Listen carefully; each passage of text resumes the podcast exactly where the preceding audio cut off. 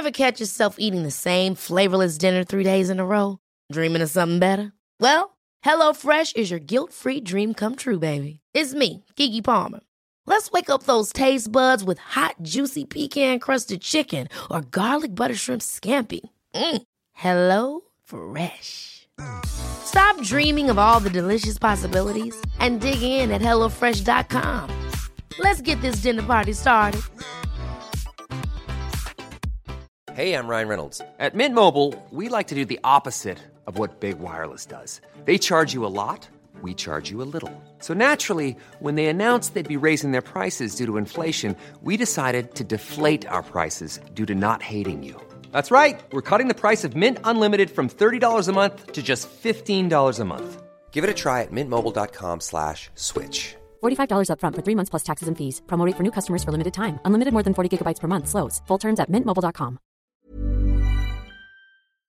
Sanspants Radio. Eat my dust, slime ball! Eat fumes, wormo! Hey everyone, and welcome to this week's episode of Thumb Cramps, a video game podcast for everyone whose thumbs are cramping. I'm Joel. I'm Jackson. And I'm Tom, and this week we're talking about Resident Evil Village and other games.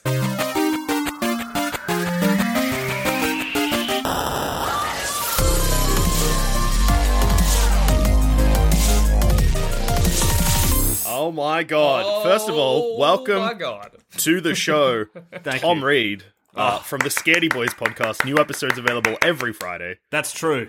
Yep. And, may I just say, that wasn't a trick of editing. Tom, as a guest on Thumb Cramps, actually didn't mess up the intro immediately. Something that our guests love to do. That makes Tom the best guest we've ever had. It's true. Every other guest? Look, I'm not going to point out that I've been on before and probably fucked it up the first time I was on. I mean, and you've made a mistake there immediately, but that's okay. I'll bleep that one out. You get one, and I'm leaving all of this in. You can't mess it up while bragging. You can't brag about being such a good guest. Look, there is a truth universally acknowledged, and that truth is that I may be the dumbest man alive, and there are a lot of dumb men on this show. Oh, that's so funny. It is kind of wall-to-wall moron, it's true. Usually I would just edit around stuff like that, but I think it's worth noting now to the audience how my life is hell for this podcast. When we decided we didn't want that little explicit E, it's just ruined my entire life. So also, funny. Third thing that is very, very, very, very important about Tom's guesting on this show is that, Jackson, he has cucked you, a video game cuck. I know. I've been video game cucked. I am the video game, well, cuck. The video game Resident Evil is my hot wife. Yeah, you are the bull, HT. Oh, this is new for me. Here I sit, penis in cage, on the chair, as you, Tom, pound Resident Evil Village on the bed in front of me, but the difference is I don't love it. So it's less you're the cuck and more you're just sad I'm banging your wife. You're just having sex with my wife and I'm not super happy about it. Yeah, that's what's happening here. That sounds fun. So for the last, I reckon, 6 months, Jackson's been excited about Resident Evil Village and constantly talking about how he loved 7 and now how he's a Resident Evil boy. I was like, I loved Resident Evil 7 was one of my favorite games I've ever played, and then Resident Evil Village is like Resident Evil 7, but with a beautiful, like, gothic horror overlay, which I also adore, and I was like, and then lockdown happened, we got put in video game jail, and I'm like, I'm going to play Resident Evil Village, and then I looked it up on Steam, and I was like, I'm not going to spend $100 on a video game, you insane. I was looking at it yesterday. It's actually $100. You don't love your wife that much, Jack. It's like $119. It's like PS5 prices. Yeah, for 10 hours. Wow. Like, you know. Yeah, that's like $12 an hour. I mean, heaps. Look, I took 13 hours and 47 minutes, so... Oh, okay. You know, well, maybe if that's how long, it, you know, on How Long to Beat, it had told me I would have bought it. But instead... Well, Tom's here today to tell you that's how long it took him to clock it, because he has clocked it. That's amazing. That's so impressive. Last night, at midnight last night, the credits rolled. Yeah, wow. This is a famous last-minute Thumb Cramps clocking by a guest. A Hall of Fame appearance in Thumb Cramps. Oh, for sure. I can't believe I'm nailing 2 out of 3 criteria here. For a self-confessed scaredy boy, HT, often you play frightening games or go on ghost tours or you put yourself in scary situations. It is ridiculous. Yeah. To me. I don't know why I do it. It's not like I know why you do it. It's because your partner both loves and hates you. Yes. Yeah. I've met her. She rules. She does. But she is look. It has a lot of similar qualities to me. Oh, okay. Oh no, I'm dating Duke. Oh no. Just constantly being like, hey, wouldn't it be fun if we did this horrifying thing that will upset you? And you're like, yes, that would be fun. Yeah. I can't imagine how that would be true, but okay. When we were talking about getting you on Thumb Cramps this week, you explained to me how you've been playing Resident Evil Village, and that makes this situation way worse, which is funny. So, you've been playing it during the day, right? In your lounge room, like with the blinds open or something? Yeah. Incorrect. Oh, I've been playing it at night, in bed, before I go to sleep. Yeah, good. Exclusively. What are you doing? Are you insane? Well, there's 2 reasons. The first reason is that the PlayStation is in the bedroom. Mm-hmm. The sexiest room where the PlayStation belongs. Oh, yeah. Yeah. For sure. The Switch is in the lounge room, because it's not a sexy console. It's a child's console, for sure. But the PS4, that's in the bedroom. Oh, hello. We all know that if you watched 50 Shades of Grey, that red room is just full of PS4s. Yeah, absolutely. Or Xbox 360s with the red ring of death. That's what's in that room. Rest in peace. That's rest what lit it. Peace.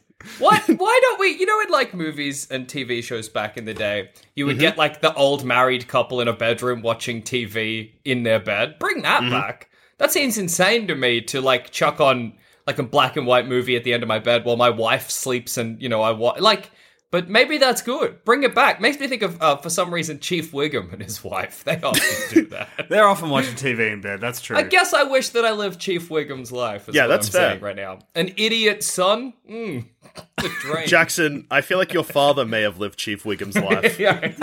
I am nothing if not the Ralph Wiggum of Sanspants Radio. And Dusha, obviously, Nelson Muntz. Let's not mince words. Actually, no, Nelson Muntz is too easy. He's Kearney. Yeah, you are Kearney, Dusha. Alright, that's fine. That's a cool name. Joel Kearney. But also Joel Muntz. Come on. I don't know. And Nelson Muntz exists in this very strange position where sometimes he's friends with Bart and the gang, and sometimes he's friends with Kearney and the gang. You know, he lives on that knife edge, Nelson Muntz. Like Pinky Barnes. It's the same kind of guy. You know? Sometimes Nelson wants to nuke the whales because you got to nuke something. Exactly. Anyway. So you've been playing Resident Evil Village to completion in your bedroom at night, even though you're terrified of horror things. Yeah. Yeah, look, my life is dumb. But effectively, one of the main reasons is... And look, I've played scary games on my own. I've played both Last of Us's, and I constantly forget that they're scary until they become scary, and then I want to die. Last of Us 2 is both scary and emotionally tolling, so that would have I played that during the last lockdown. That was... rough. I remember that because you were living with Adam at the time. And I remember Adam would just be like, I'd be like, I don't know, chatting with him, playing a game with him. And he'd just stop and be like, oh, something intense has happened in The Last of Us. And I'd hear you in the background like, oh,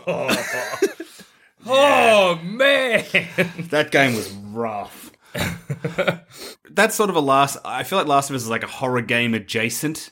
Yeah. Whereas like Resident Evil is just horror games. And so, yeah, so my girlfriend loves horror. She likes watching really f***ed horror movies, is looking for horror movies that will terrify her, I have to be a part of that. Stop that. What I love is that, like every time a guest swears, I clock it, but I know it affects me none. But I know it. I can see it hit Dusha, and it goes in a cascade. It hits me, it hits Dusha, and then the guest... for a long time, it's just swimming there peacefully, not realizing what's happened. It's great. I love it every time. Go on. Yeah, please continue. She likes horror stuff, and I'm subjected to these things, ghost tours, scary movies, just terrifyingly awful things.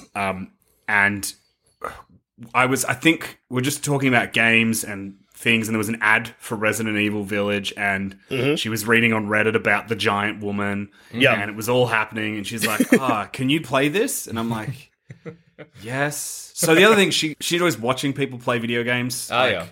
We've all been there. I've got vivid memories of like watching my cousin like play Majora's Mask, and for sure. See, I was always the player. I distinctly remember watching my cousin play Donkey Kong Country 3 and doing silly voices for the Kongs. Yeah. And do you remember how they went?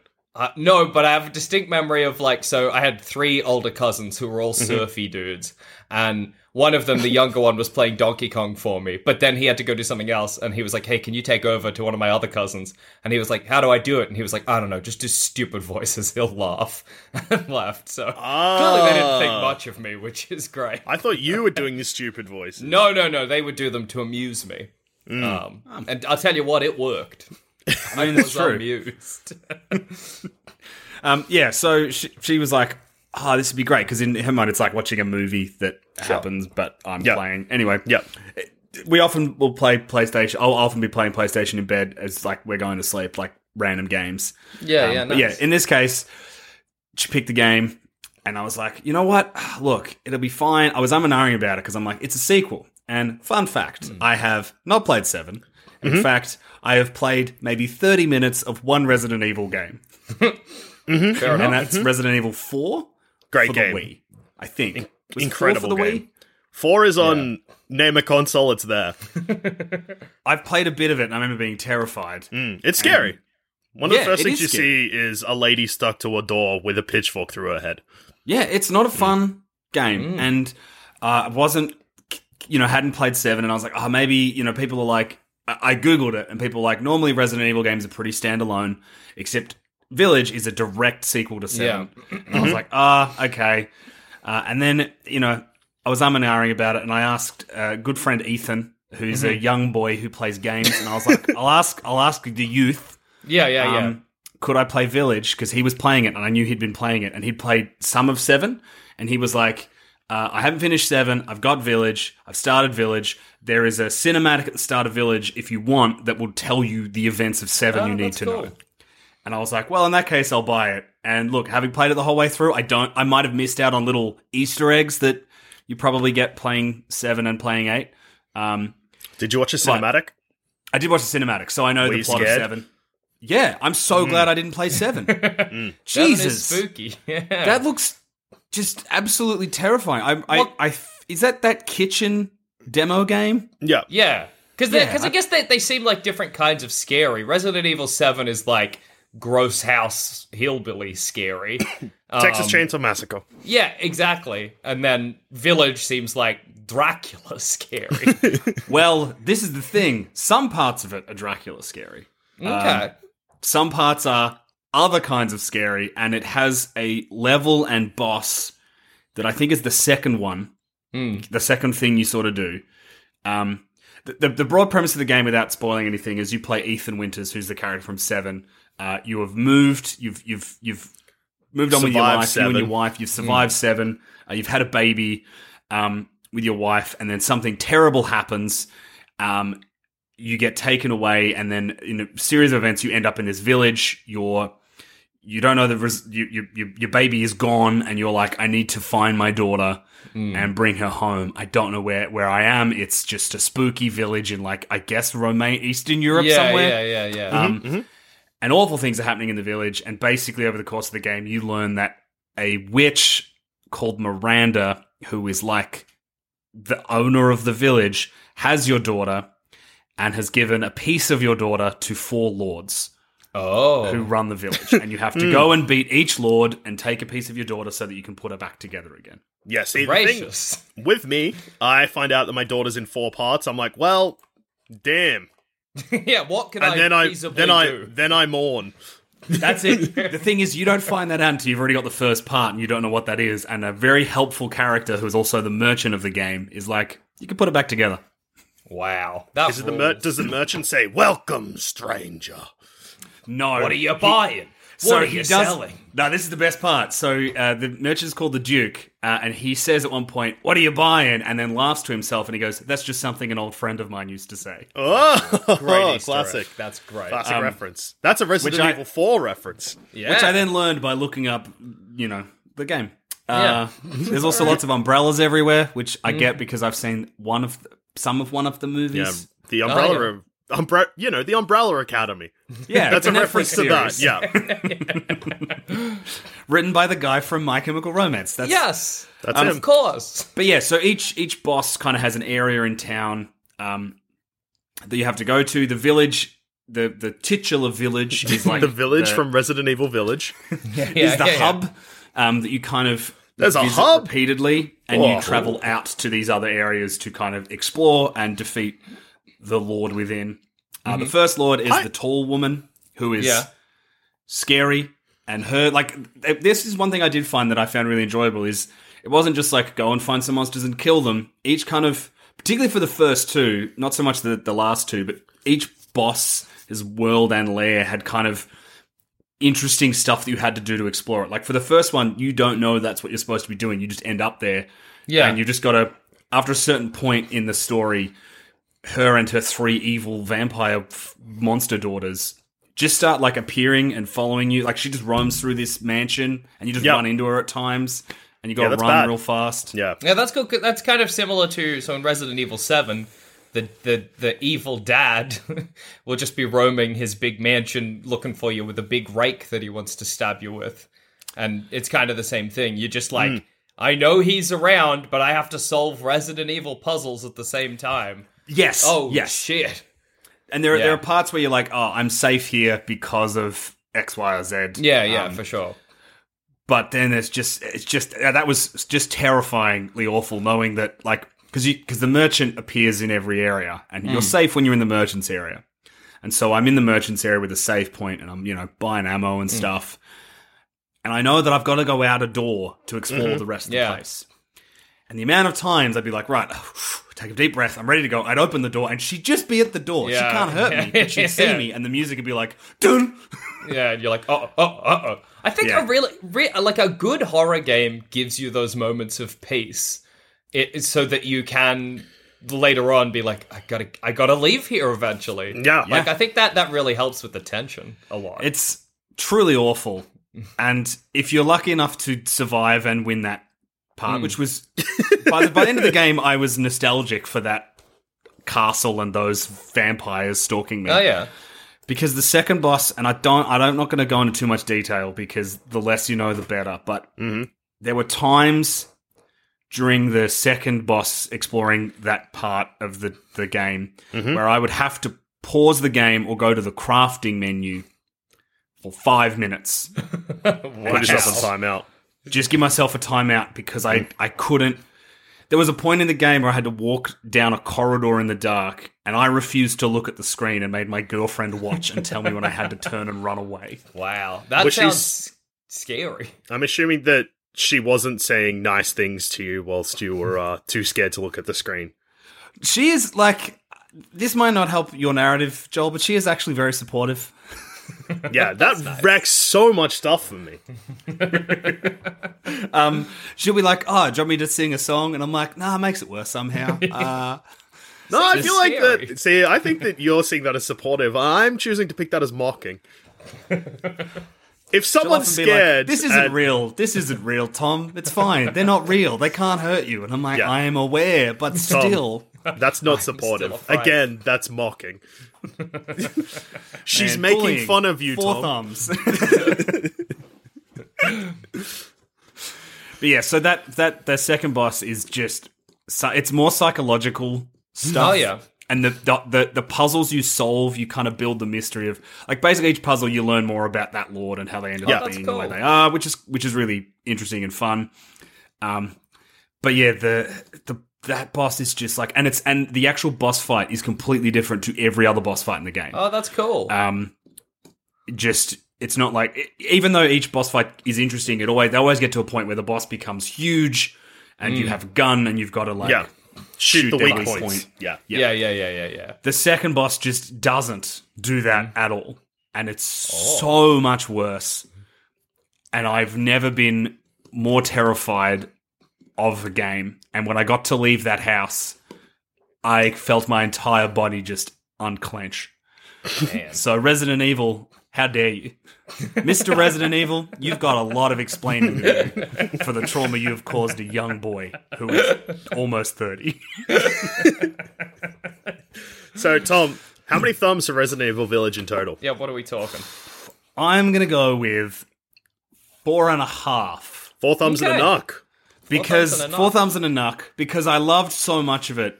There is a bit at the back end that was disappointing, that then course corrected, but not in the way that I felt like I needed it to. That's fair. That's interesting. Yeah. Say no more. Don't reveal any more secrets about sleeping with Jackson's wife. Yeah. Let me sleep with my wife on my own eventually. I would love to sleep once again with my wife. Thank you. Bless you. Bless you for your kindness. Your Resident Evil wife. My Resident Evil wife. Your big wife with long claws. Yeah. Oh, someone draw fan art of me with that big, tall lady. And handsome Tom, but she loves handsome Tom. Not me.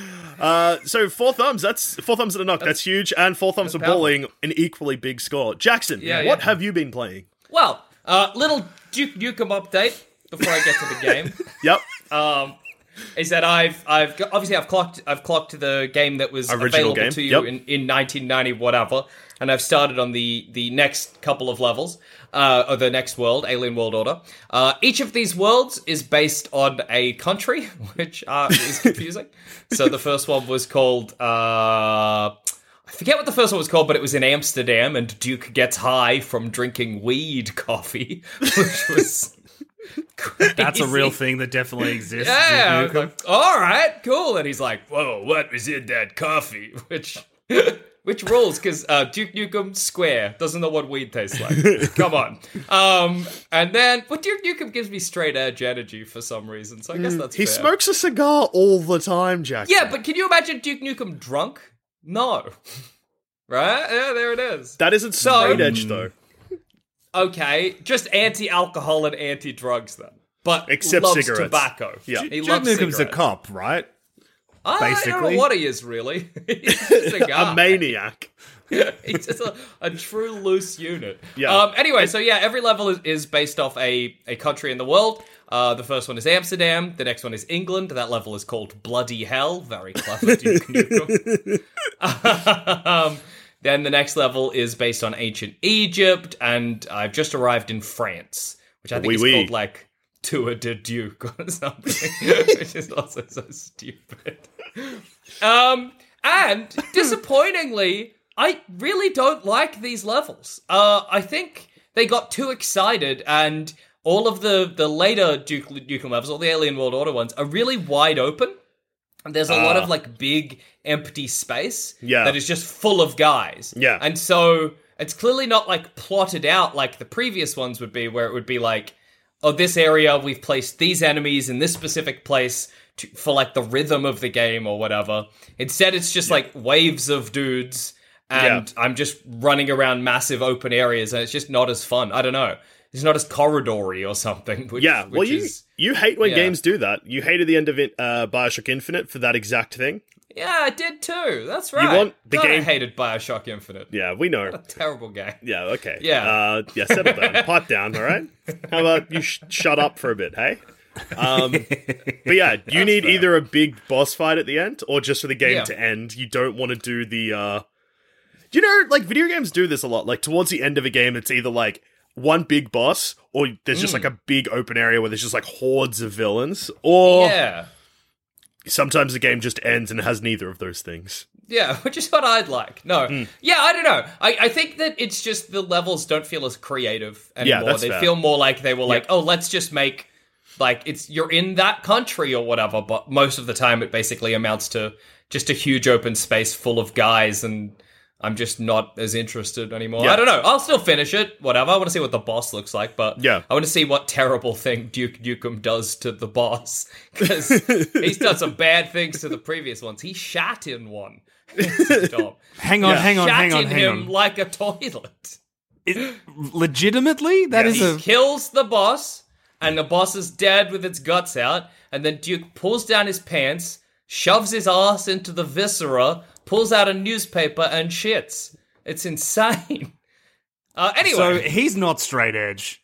No, he's who knows what. Again, he's just an absolute maniac. What a confusing man. So, but the game I do... Yeah. That just sucks, just quickly, because, yeah, to know that they came back to Duke Nukem 20 years later and then they couldn't give you... They didn't take... Because I was expecting them to take, like, newer game things and kind of, like... Me too. Apply them retroactively. But no, they just went for waves of enemies. The classic DLC move. Exactly. And, like, oh, you're in, like the Egypt level was just a lot of, like... I don't know, like big empty spaces with a pyramid in the background. Yeah. And guy after guy after guy after guy. I don't know. It wasn't... There was nothing as inspired as Duke Burger or Babeland or anything like that, which was disappointing. Anyway, but the game I do want to review today, the game I do want to talk about, is a game called The Convenience Store. It's a little game... it's a horror game as well. Oh, no. It's a little game Tom. You can get on Steam. It's by a company or maybe just one person, I don't know, called Chilla's Art. That's a crazy first and last name. Well, I'm assuming it's a... No, I think you're right. I think that's their legal Christian name. Chilla's. Chilla's. Hi, I'm Chilla's. Chilla's Art. Anyway, so it's one of those games, you see a lot of them these days, that it's like kind of like a genre where it's a horror game designed to look like a PlayStation 1 game. Uh-huh. Yep. Which always adds to the spookiness, I think. I love that sort of vibe. And it's a really short game. I think I played it to completion on Twitch at twitch.tv/JacksonBailey. And it's clearly kind of J horror inspired, like Japanese horror inspired. Thank you. Hey, you're welcome for the layman out there. For a second, there, J and J horror. I thought you were like, Jamaican horror. That's a new genre that I've not heard of. Yeah, Jehovah's Witness horror. Yeah. Sort of a JW horror, a J horror. Anyway, so the basic premise is that you are a girl who works at a convenience store. The game takes place over the course of I think 4 nights. So you start in your apartment, you gotta grab your torch, you gotta change into your clothes, you gotta put some food in your microwave and eat it. Then you walk through the like almost pitch black streets of your little village to this shining bright convenience store. And you go in and you replace the guy on shift, and he's like, "Hey, someone died on that bridge you just walked over. They saw a ghost there," and you're like, "That's scary." And he's like, haha, ghosts aren't real. And then he leaves and you're alone in the convenience store. And the first letter, and it'll give you like a task, like, oh, there's some expired food on the shelf. Go collect it and throw it in the bin out the back. And so like, I collect all the stuff and I'm taking it to the bin out the back. And obviously it's a convenience store, so it's got like a sliding, like an automatic door. And it's like, ding, whenever anybody walks in. And you like dump the stuff out the back and you can hear like the door going, ding, ding, ding, ding, ding, and you go back and it's just like opening and closing by itself and you're like, well, that's spooky. Okay. No. And then, yes, Tom. Yes. But then otherwise the day just pretty much ends normally. You get a spooky VHS that you watch, but it's who cares? And then it's just like this part of the game that I don't think it needed. Like working at a spooky convenience store is spooky enough. But then you go back the next day and the guy who you replace is like, oh yeah, the door's broken. I don't know. Somebody's gonna come fix it. And you're like, oh, okay. And you're doing other stuff. And then it goes ding, ding, ding again. And there's like a security camera you can watch. And I was like, oh, I'll just check the security camera to see if anybody's out the front. And as the doors go, it's like, so the security camera is like looking down the front of the store. Yeah. And you just see a little tiny pale child at the door and then like crawl off screen. And the door's like ding, it just stops moving. And you're like, oh no. But whereas you're sort of a scaredy boy, HT, I think of myself as a brave boy or a stupid boy because I just don't. Like, a lot of horror games, like this one, I saw the little boy, I got spooked, then I ran outside to see where the little boy had gone, to give him a thrashing. Stop scaring me! Leave me alone! I find no hiding so often, in the crafting menu for you. No, I don't. I find so often in horror games, I'm just like, leave me alone, stop annoying me, ghoul. I'm gonna go find you and fight you. You know what I mean? But yeah, I think this game, even having said that, this game does a really good job of like putting you kind of on the edge, like, and in interesting ways as well. So, like, at one point, the air conditioner breaks for your for the supermarket, the convenience store, and a guy's like, he arrives, and nobody's told you that he's meant to be here. So a guy walks in, and you're like, what? And then he's like, I'm just gonna go out the back. And out the back is spooky, like there's some bins. I don't know, it's scary. That is scary. And trash. And you know, the fear of being... the fear of bins? No, the fear of going outside to the bin and something getting you. Yeah. So it does a good job of... No, not a thing. The fear of going out to the bin. There's an abandoned mill across the road from where I live, and when I go and put the bins out at night sometimes, I just look in the mill and I'm like, don't look in the windows of the mill, because the minute you look in the windows of the mill, Tom, there's going to be a man's face. Tom, you used to live a 10-minute walk away from a prison. Yep. Well, that's scary for other reasons. If Handsome Tom got arrested, imagine how quickly they could take him to the jail. You'd only have such limited freedom. Yeah. They'd be like, we're not going to take you to court. It's actually quicker to take you straight to jail. Oh, the worst part is... So the best part of being arrested is definitely, surely being put in the back of the Dibby van. But imagine they're like, oh, yeah, we're just going to walk you there. You'd be like, no, that's the best bit. No, put me in the Dibby van. That's how I imagine it happens when you get arrested by bike cops. They just flank you and handcuff you to each handlebar, and you just got to walk like a loser. That's the whole punishment. They don't arrest you or give you a ticket. You just have to be walked like a loser through town. Like a big human puppet by the two bikes. That is humiliating. No, but so the person comes to fix the air conditioner, and he just goes out the back. And even though nothing spooky is happening, you're like, I know out the back is a scary place. I know I'm going to go out there and he's going to have disappeared. Like, there's no way he's going to just be safe out the back there. And so you're, like, doing stuff in the convenience store, but then you continually, like, look back on the security camera to be like, is he okay out there? Yeah, of course he's fine. So, don't worry about it. He's a professional.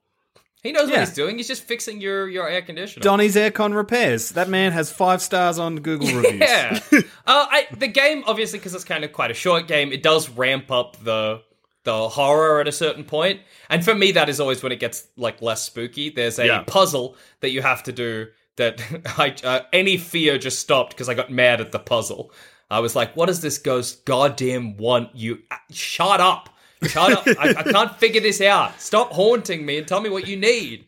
So it lost a little bit of something there. I wish this was like a genre of game where it's like very normal job simulator. Yeah. But obviously, like, we're adding layers of horror and tension over the top of it. Mm-hmm. When I finished playing the convenience store, I was like, is there anything else like this? But there kind of isn't. Even Chilla's Art, who's done a bunch of games that are in the kind of like J horror, PS1 spooky sort of style, has never quite done anything kind of like the convenience store again. But I really loved it. It was like such a fun little horror gaming experience. And I think a good horror game gives you stuff to do that isn't scary and then spooks you on top of that. You know what I mean? Yes. Like the puzzles in Resident Evil, or like, I don't know, even like navigating the space station in, say, Alien Isolation. Like, it's just like, you're doing other stuff. Your goal is not to get spooked, but spooky stuff is happening around you.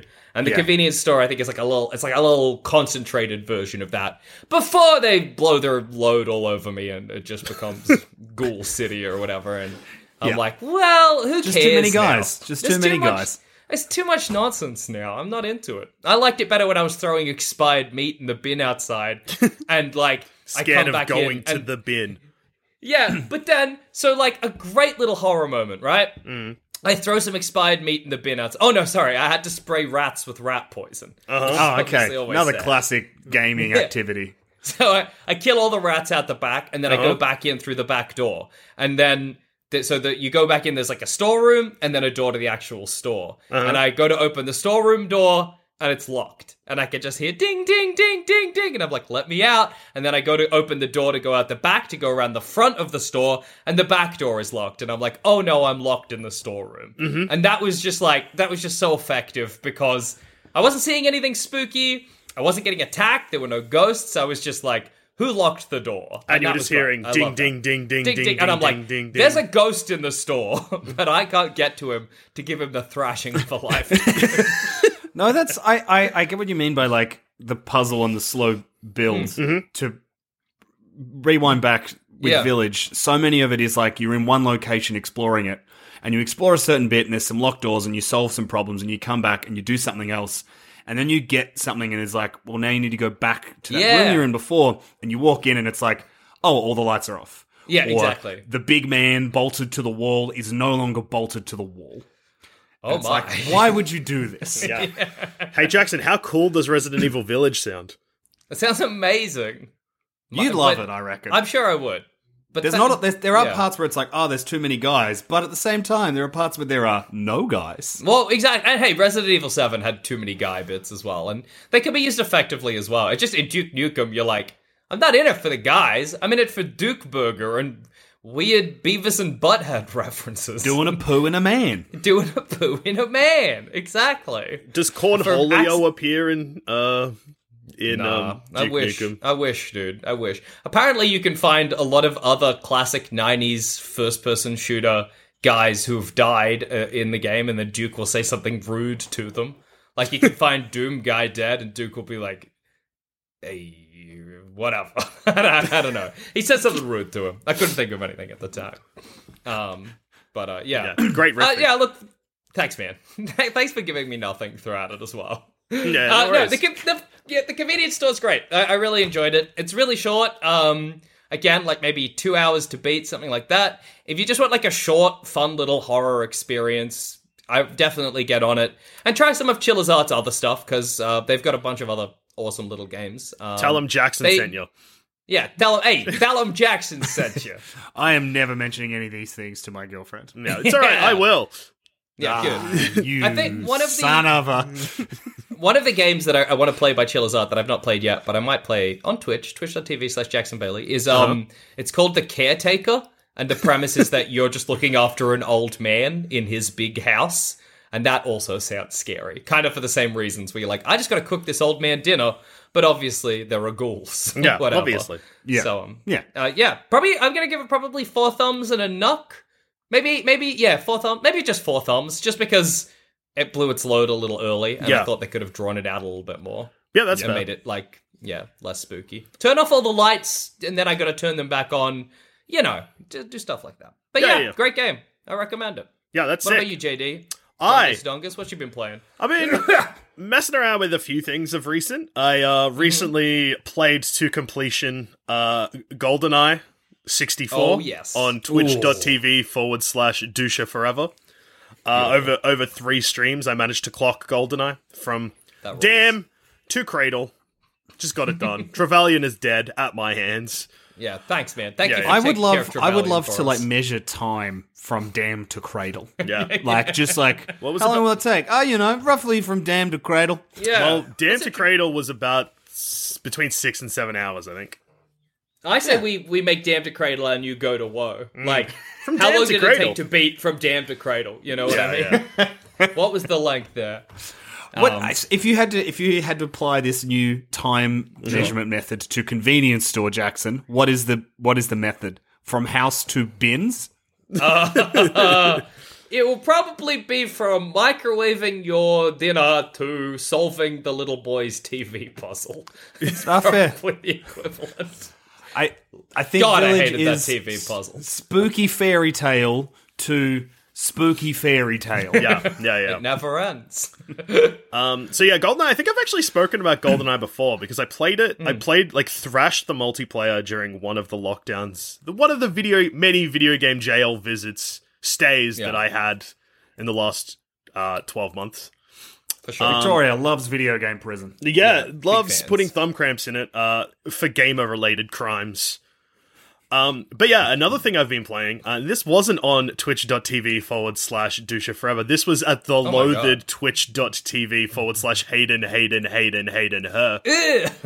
And that was the... I thought I would be able to come on to a podcast and not hear that man's name. Yeah, well, you heard it 4 times.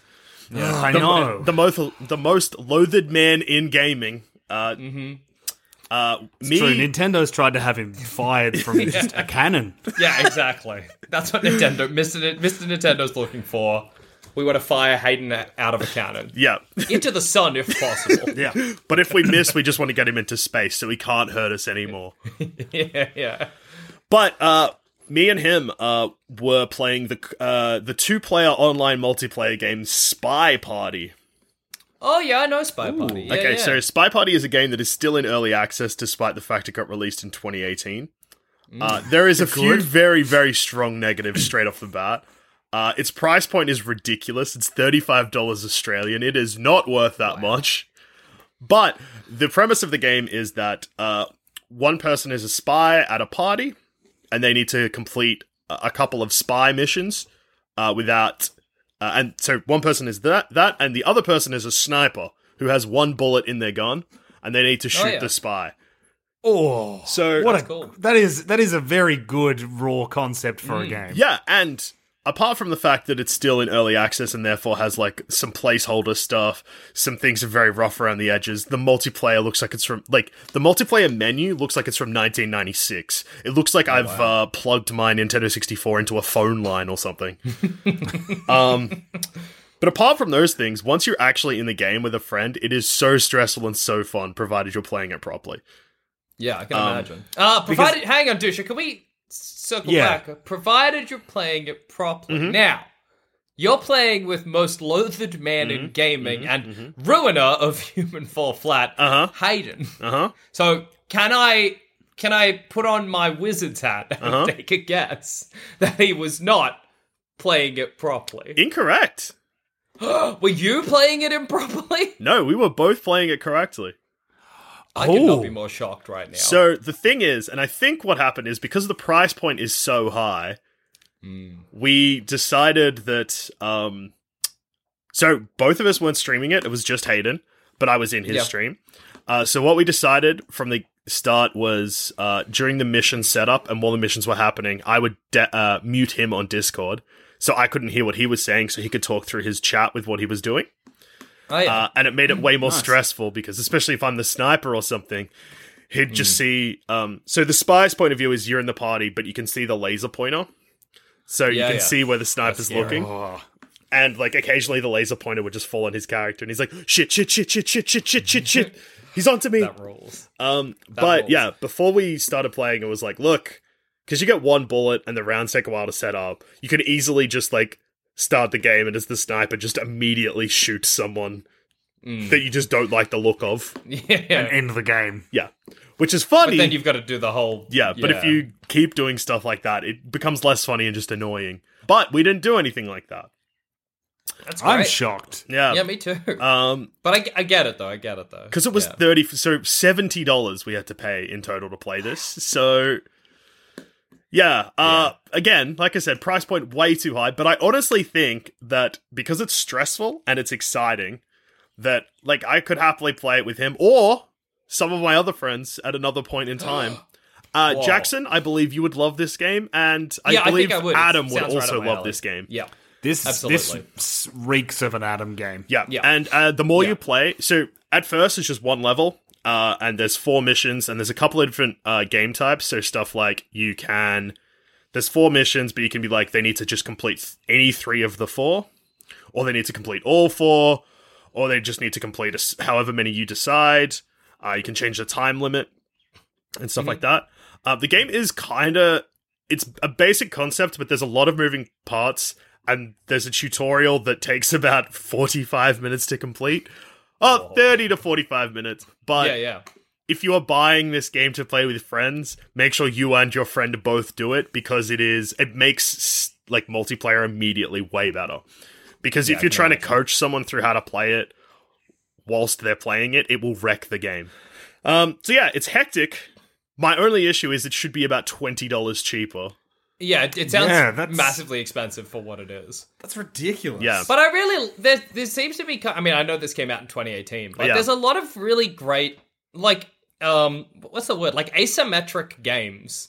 Yeah. There needs to be more of. Yeah. It's a great genre of multiplayer game where one person has one set of rules and one set of abilities, and the other person has a whole different set of abilities, and they synergistically work together. Not enough games do that. It's like one of my favorite things in gaming, and it's hard to find. So this sounds sick. I might try and raise money for more copies of this game to be bought, because I think that teaming up because it's 1v1, which is obviously, that makes it hard, but...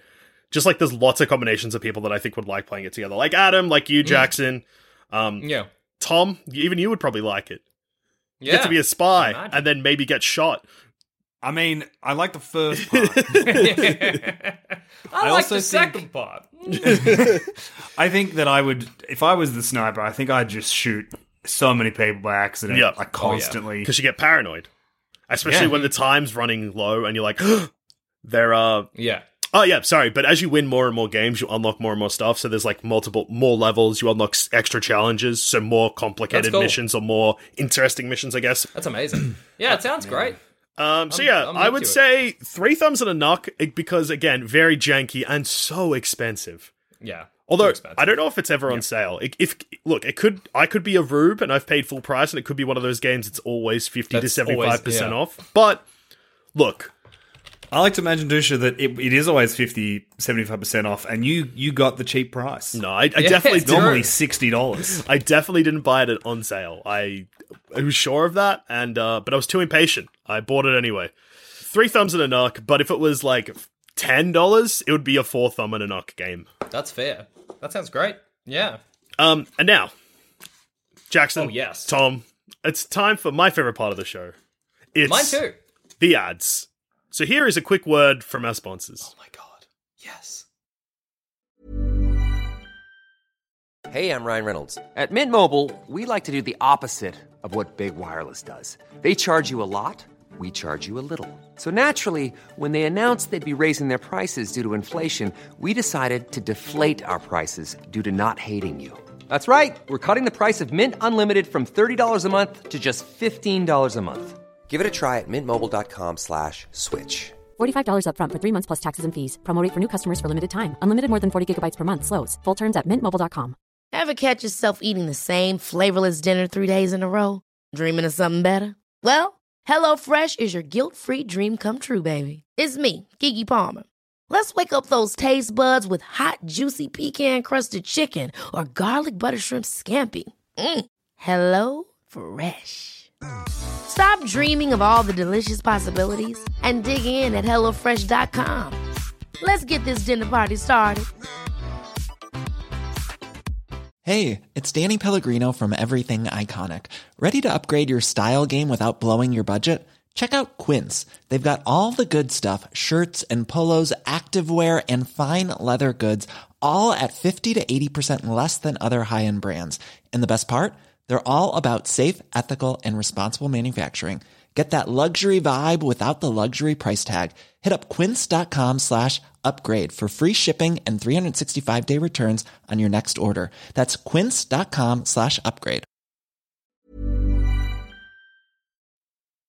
Thank you, sponsors. What a great word. And those were some so really good ads and really good words from the sponsors. I would love to come back on this show, regardless of having played any games, just so I can hear that again and be a part of that experience. Yeah, absolutely.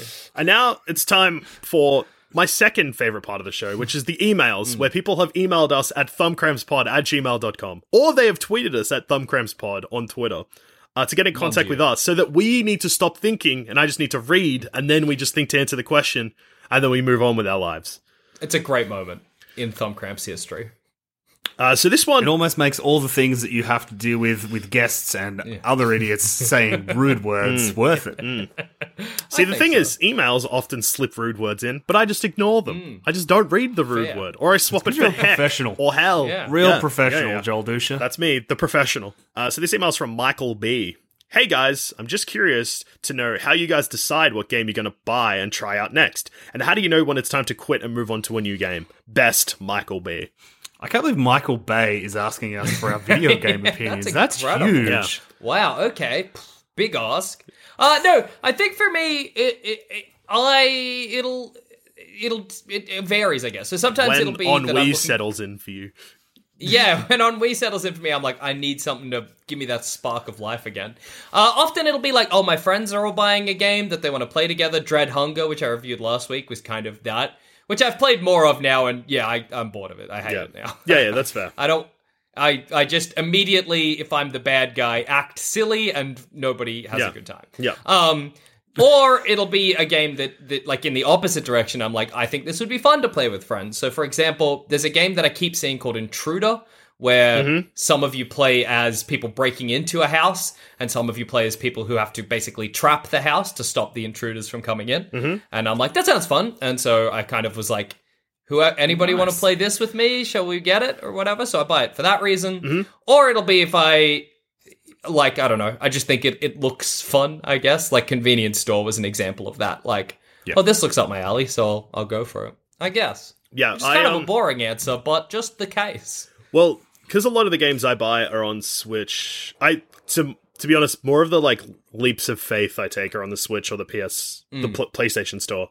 And I mostly just get my recommendations from scrolling through them and looking at, like, things and being like, oh, that looks interesting. And then I might Google it to make sure it doesn't have, like, bad reviews. Fair. Or just see if it's on sale, and if it's on sale, I'll be like, well, yeah, I'm more likely to take a risk here. Oh, absolutely. How to stop 100%. Playing games, though. I often stop playing games when I finish them. Yeah, I've never like, there are games that I've probably played some of and gone, oh, this isn't for me, but I usually realize that pretty early in the piece. So either realizing it's not for you, getting very obviously bored, finishing the game. But I also, and Michael, I believe that this is probably the problem you're having. I don't like games like Skyrim that just go on for a million years and you can constantly be finding extra stuff to do. So I never have the problem of knowing when to put those games down because I don't pick them up in the first place. See, I take breaks from them, not when I get, like, sick of it, but something new might come out and then I'll always have that to go back to. Like, I can always go back to a Skyrim or back to a Breath of the Wild or, you know, something like that. I always think that I can go back to those games, but then most of the time I go back to them and I'm like, oh yeah, it's still the same. I don't know. I struggle to get... I'm like, oh, I've sucked every ounce of enjoyment out of this game already. Slept it all up. Damn. Yeah, exactly. The shortest besides Resident Evil is a game that was recommended to me by my brother that I was like, okay, he's like... He was so adamant to be like, you'll like it, but you're going to hate it initially. And you need to just get over that. And unfortunately, I have not played it again since, and that's Dark Souls something. Oh, yeah. It's it's my literal nightmare. It's a game that is too hard and hates anyone trying to play it. And it's a bit spooky. Like it's all games should come with an easy mode. Yes, I agree. For sure. I'm sorry, but they should. No, you're right. The games aren't the Olympics. That's a great little pull quote from this episode. The games aren't the Olympics. It's true. Next email is from Ethan. It says, here, have a question. Dear Thumb Havers, what is the first video game you remember playing, and was it good? Thank you for reading my question. Love the show, and congratulations on still having your thumbs. Love, Ethan, and then 5 thumbs up emojis. The first video game I remember playing is Super Mario Brothers on the NES. I got an NES from a garage sale when I was like 5. My parents brought it home. I have vivid memories of this. My parents found it at a garage sale. They brought it home, and my dad was like, "I'm going to set up this gaming, like video games for you." And yeah, I remember getting really addicted to the first Super Mario Brothers game, which controversially, is good. Yeah, whoa, dude. Wild. Sure they should make more of those games. Yeah. I think for me, shockingly, it's hard to tell because I'm not sure of the perfect timeline. It's either Commander Keen, if you'll recall Commander Keen, or Superman 64. Okay. So one of those isn't good. Yeah. Well, yeah, because recently I realized that I remembered being at a cousin's who's much younger than me, and they had a Nintendo 64 before I did, and playing Superman 64 and being like, why can't I play this game? Why am I so bad at it? And it's because it's a half-finished game. But I think that might have been at least one of the first games I ever played, if not the first. I think I'd struggle to remember the exact first one. We didn't get, like, consoles or anything until, like, later. So, like, my first console game, I think, was, like, Gex. Like, the second Gex game. Not the first one. Gex Deep Cover Gecko. Oh. Hell yeah, I remember that. I clocked that game when I was a kid. That game such a great game. You team up with, I want to say Carmen Electra, but I might be wrong. Yeah. But yeah, that was one I remember playing on a console. But like the first video game I remember playing was a game that we had on a floppy disk where you were a bus driver. And you had to like pick up kids and get them to like different parts of town you know, time limit, and it was like an 8-bit kind of like floppy disk game. That's like awesome. I can still remember the noise the bus makes when it's idling in my head. So I think that's the first game I played, but the first like game I played was that or like a Pokemon, probably. Yeah, fair. That's fair. All right, and finally, the last email. And this is going to have a part, Tom, that's going to come as a surprise to you. Because without context, it's going to sound like madness. Okay. That sounds like everything either of you ever do. So okay, so the subject of this email is Switch suck-offs. Oh, yes. Dear Thumbinos, my partner and I are moving into a motorhome in the next month to live the dream. Definitely nothing to do with the average house price in New Zealand being $1 million plus. And because of this, I'll be ditching the Xbox and PC for the Switch. Tell me, boys, what are some Switch games with good replayability that are bound to suck a fella off? So that part, that's Thumb Cramps, you get that, ha ha ha ha, we'll answer the question. But, P.S. Once jerked it to the Saboteur, a Rockstar game set in World War II featuring titties. No shame, love Felix. That rules. Thank you so much, Felix. That rules. That's exactly the kind of feedback I'm looking for. Appreciate it. Was the feedback, have you ever jerked it to a video game? Close. It's more complicated than that. So okay, you know what? Actually, Tom, you're a perfect sample size for this. So Joel Zammit and I think that this is absolutely madness. But Jackson thinks that any type of titillation, whether it be video games, movies, or other media, is intended so that the audience can jerk off at that exact point. If it's socially acceptable. So if nudity in a horror movie, they're putting that there so that you can jerk off. In Duke Nukem, which is where this started, there is a little joke where you can give certain women money and they reveal their breasts, which Jackson said, that's sad because that means that they want people to be jerking off. And I was like, no, that's not true. By that logic, you're saying anytime there's any kind of... You see nudity on screen, that is a point where the people who have made that medium want you to jerk off. I think 99% of the time. We're saying 100%, so we've already knocked him back 1%. Well, obviously sometimes... obviously sometimes people use nudity in other ways in media, but certainly in Duke Nukem, in schlocky horror movies, it's designed to titillate, and therefore...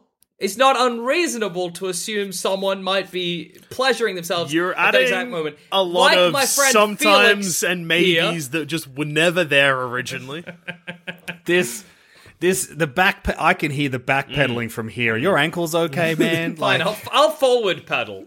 All art that features nudity, including the works of the great masters. You go to a gallery, Picasso, Pinocchio is nearly what I said.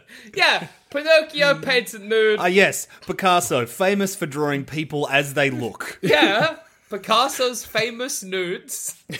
Where their boobs are over above their heads. Yeah. If Picasso could come to the now and see where his art was in galleries, he'd be sick. He'd be like, "This was pornos, effectively." That's what they used to look like. Furor. Yeah. Oh my god! You ever seen titties from my time? That's what they look like. Jesus. Thanks, Felix. How do you go around statues, Jackson? It's a struggle, dude. It's a struggle. So Jackson said that he doesn't jerk it to Duke Nukem only because he has, in direct quotes, better options available. Yeah.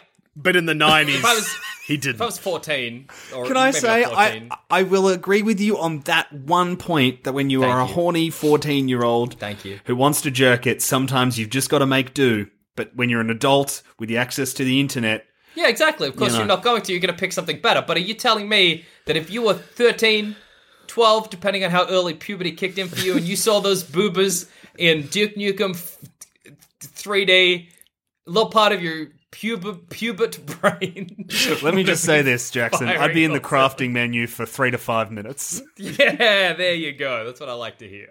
Yeah, because Jackson originally painted a word picture was, it's really sad to imagine someone like constantly tapping one hand to get the boobs revealed because you got to interact with the one hand a Nintendo 64 controller, and other hand their turgid wiener in the other. Yeah. He encouraged everyone to email in to agree with him, and Felix is the only person that has said yes. I think we had one more. Maybe. No, the other person said you're a lunatic. Damn it, rats. As for suck-off Switch games, obviously Hollow Knight is sort of the classic. That'd be the first one that would come to mind for me, I think. But then also, like, if you can get your hands on it, because it's, you know, now illegal or whatever, the Super Mario 35th anniversary, that's three true. Suck-offable games. Wait, is it illegal now? It's not illegal. It's just not available anymore. Yeah, so they timed it. It was a timed release for some crazy reason. So, as of the 31st of March 2021, it was removed from the Switch store, and stores can no longer order it in. But physical copies obviously still exist. But,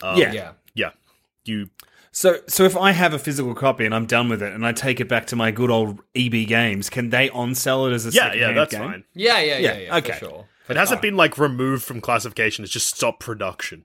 Yeah, they didn't ET it and buried it in a landfill. No. Sadly. Maybe they should have, because that would have been funny. Yeah, that would have been a good joke.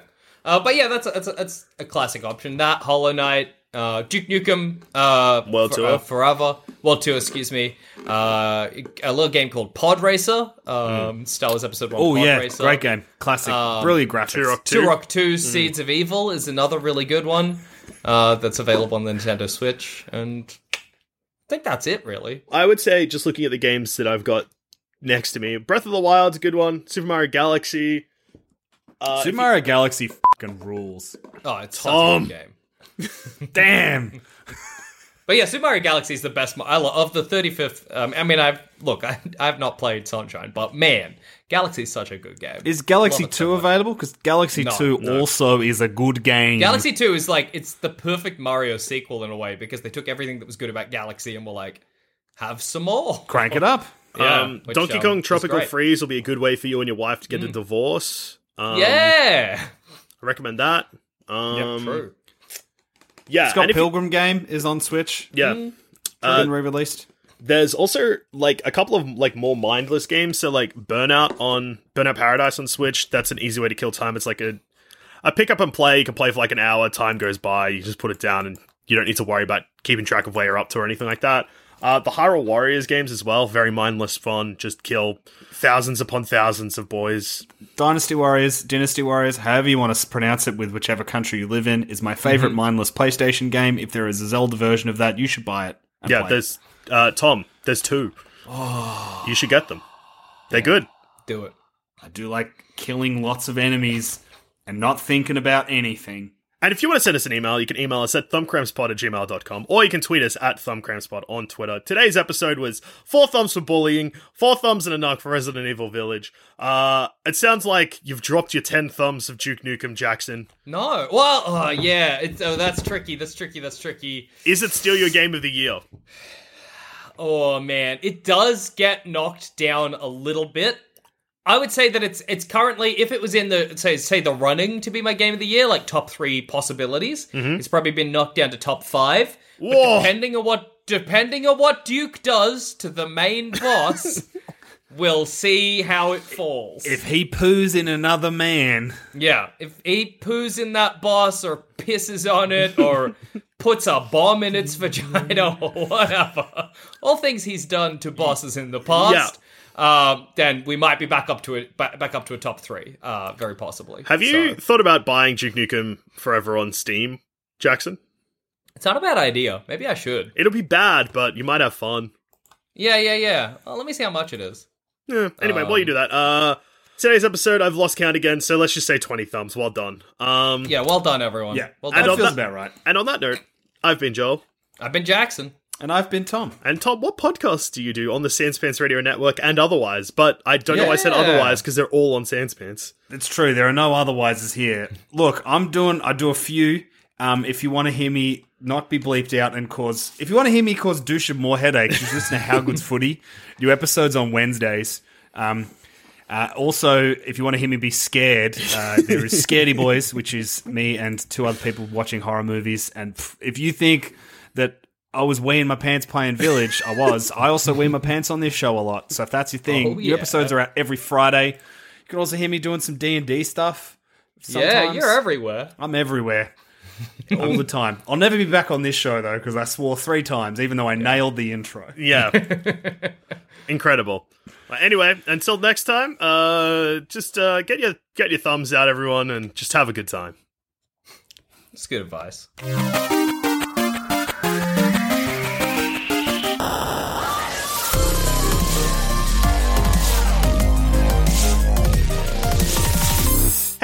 Thanks for listening.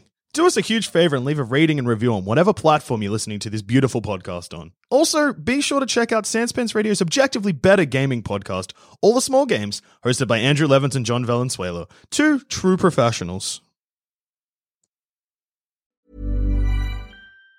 Even on a budget, quality is non-negotiable. That's why Quince is the place to score high-end essentials at 50 to 80% less than similar brands. Get your hands on buttery soft cashmere sweaters from just $60, Italian leather jackets, and so much more. And the best part about Quince, they exclusively partner with factories committed to safe, ethical, and responsible manufacturing. Elevate your style without the elevated price tag with Quince. Go to quince.com/upgrade for free shipping and 365-day returns.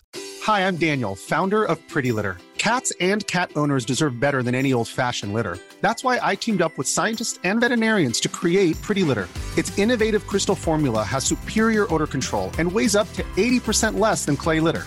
Pretty Litter even monitors health by changing colors to help detect early signs of potential illness. It's the world's smartest kitty litter. Go to prettylitter.com and use code ACAST for 20% off your first order and a free cat toy. Terms and conditions apply. See site for details.